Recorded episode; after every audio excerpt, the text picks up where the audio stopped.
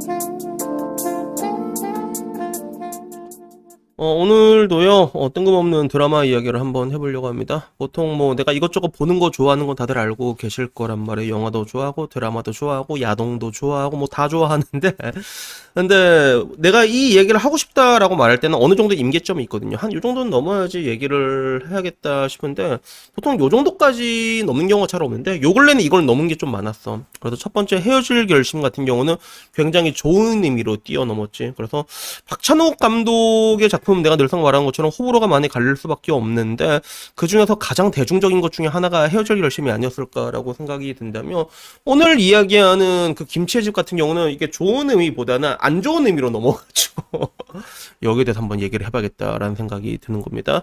우선은요 이 작품에 대한 평가는 난 두 두 개로 나뉘는 것 같아. 첫 번째는 내가 어, 종이의 집을 보기 이전에 한국판 종이의 집으로 봤을 때랑 그리고 원작의 종이의 집을 보고 난 다음에 보는 김치의 집일 때랑 이 평가가 완벽하게 갈리게 되거든요. 그래서 저는 종이의 집이 굉장히 유명하고 내가 스페인 작품을 제법 좋아함에도 불구하고 아직까지 종이의 집을 본 적이 없단 말이야.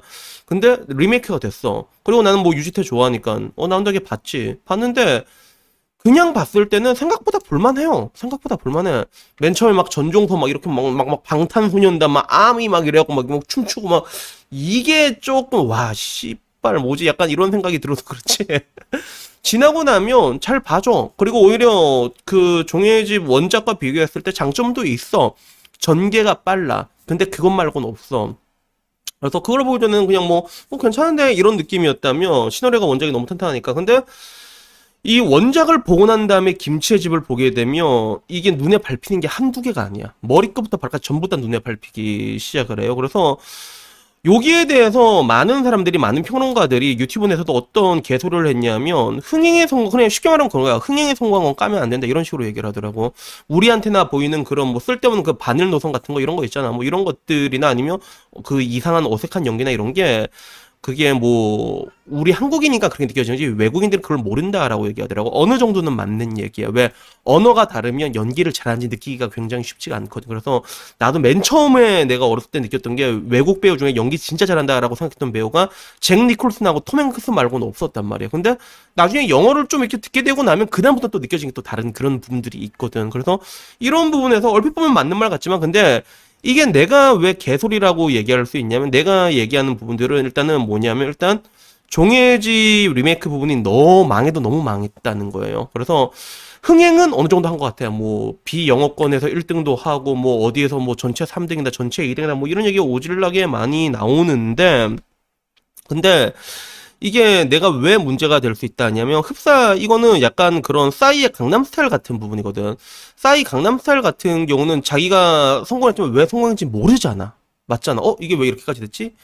한국 드라마의 성공이 약간 이런 느낌이었어. 오징어 게임의 성공은. 근데 중요한 건 뭐냐면 그래도 강남 스타일이라는 게 어느 정도 수준은 넘었다는 거야. 그 곡이라는 게. 그래서 내가 뇌피셜로 생각하기엔 사람들은 항상 새로운 걸 찾게 되는데 그 새로운 걸 찾을 때쯤 그 남동풍을 받은 게 한국 드라마였다는 거야. 왜? 적어도 중국 드라마나 또 다른 동남아 드라마보다 일본 드라마보다는 외국인들이 받아들이기에 기술적으로는 괜찮거든 그게 나쁘진 않단 말이야 드라마를 우리나라가 보름만 오질나게 찍어내서 그렇지 제대로 찍으려고 하면 잘 찍어 왜 영화를 잘 찍는단 말이야 대한민국이 그런 부분들이 있었기 때문에 그런 걸 타고 올라갈 수 있었던 건데 근데 문제 내가 말하고 싶은 건 뭐냐면 결국에는 그 뭔가 이제 지금 와가지고 종이의 집이 성공한 건 역시도 하나의 buff빨이라는 거예요. buff빨. 오징어 게임이 뜨고 나서 한국 드라마라는 그 K 드라마 자체가 콘텐츠라는 게 주목을 받게 됐고 그 이후로도 뭐 굉장히 많은 드라마가 성공을 했잖아. 지옥도 바로 1등 찍고 뭐 그 다음에 뭐 지금 우리 학교는이라던가 뭐 DP도 인기가 되게 좋았고 굉장히 많은 한국 드라마가 넷플릭스에서 성공하고 뭐 킹덤부터 시작해서 1위도 찍고 그리고 넷플릭스 내에서도 한국 드라마가 가성비가 넘치는 드라마라고 사람들이 이렇게 이게 인식을 가지고 투자를 많이 하고 있는데 문제는 종이의 집은 너무 조져놨다는 거야 그게. 너무 조져놨어. 망쳐도 너무 망쳤단 말이야. 그래서 원작을 보고 나서 종이의 집을 다시 보게 되면 허점들이 눈에 보여. 그냥 세트 색감부터 존나 구려요 진짜. 세트 색감도 구리고 그리고 이해가 안 돼 내용이 왜 이해가 안 되냐면 갑자기 왜 이해가 됐던 게 왜 안 되냐면 원작 종이의 집에서의 도쿄를 예를 들면 도쿄는 그냥 개시장 또라이거든 진짜 얘는 이제 뻑킹 크레이지란 말이야 심지어는 얘는 여자까지도 따먹을 수 있는 그런 애인데 이런 충동적이고 도라이 같은 도쿄가 있었기 때문에 도쿄의 행동들이 이해가 되는 부분들이 있어. 그러니까 내용이 조금 각색된, 각색된 부분이 있지만 기본적인 스토리는 그대로 똑같이 차용해서 따라가는 건데 똑같은 서사와 똑같은 스토리를 따라가는데 캐릭터성이 전체적으로 다 약해요, 그게. 그러니까 이해가 안 된단 말이야. 어, 야, 포로 저 와줘라, 저, 저. 약하니까 이해가 안 되는 거야. 원작에서 도쿄는 개또라이니까 이해할 수 있는 부분들이 있는데 전종서는 이게 뭐지? 심지어는 거기에 나온 애들마저도 야 저런 애들이 저런 애들이 저런 등신들이 모여가지고 은행을 털기로 했었다고 이런 생각마저 든다니까 이 가운데서 유일하게 연기를 carry하고 있는 게 누구냐면 그 옛날에 오징어 게임 펑펑형 했던 그 박해수 박해수가 베를린으로 존나 hard carry하고 있고 나머지는 내가 보기엔 다 짐덩어리 1, 2, 3, 4, 5 이래 심지어는 유지태마저도 뭔가 좀 강하다는 느낌을 받지 못해요. 유지태와 김윤진은 연기로 깔 게 없는 사람이란 걸 알지만서도 원작을 보고 나면 또 너무 달라 캐릭터성이. 그래서 원작에서의 교수라는 사람은 굉장히 왜소하고 여리어 보이지만 강한 그런 느낌이 있거든. 근데 유지태는 그냥 딱 봐도 존나 강하잖아. physical 존나 좋아. 이래가지고 솔직히 유지태는 그런 역할을 해야 돼. 어떤 역할을 해야 되냐면 그거 있잖아. 옛날에 옛날에 올드보이 나오는 그 빌런 역할을 때 존나 force 쩔어야지. 유지태는 덩치가 이래가지고 키 188에 어깨도 이래. 어깨 깡패란 말이야. 그리고 옛날에 막 뚝방정설이라고 혹시 기억하는 사람 있을랑가 뭔데 거기서 유지태 진짜 무섭거든. 존나 무서워. 거기서 나오면.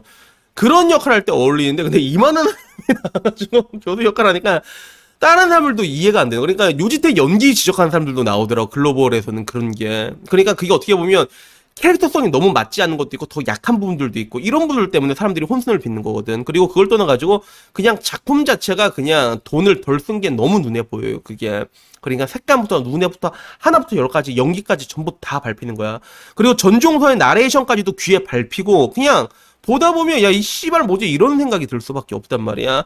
근데 그럼에도 불구하고 이게 이 작품은 성공을 했으니까 까면 안 된다라고 말하는 사람들이 있는데 그거는 하나 알고 둘은 모르는 소리야. 나 역시도 그런 뭔가 작품성이 흥행으로 성공한 건 까지 말자는 생각을 좀 가지고 있는 사람이야 저는 그러니까 예술이라는 게 결국에는 그 평가가 이러나 저러나 주관적일 수밖에 없단 말이야 그러면 가장 객관적인 척도가 뭐야 얼마나 흥행을 했냐 이 부분이거든 그거 내가 인정을 한단 말이야 근데 넷플릭스 내에서의 한국 드라마라면 얘기가 달라져. 이게 어떻게 보면 하나의 한류뽕 같은 거란 말이야. 한류뽕.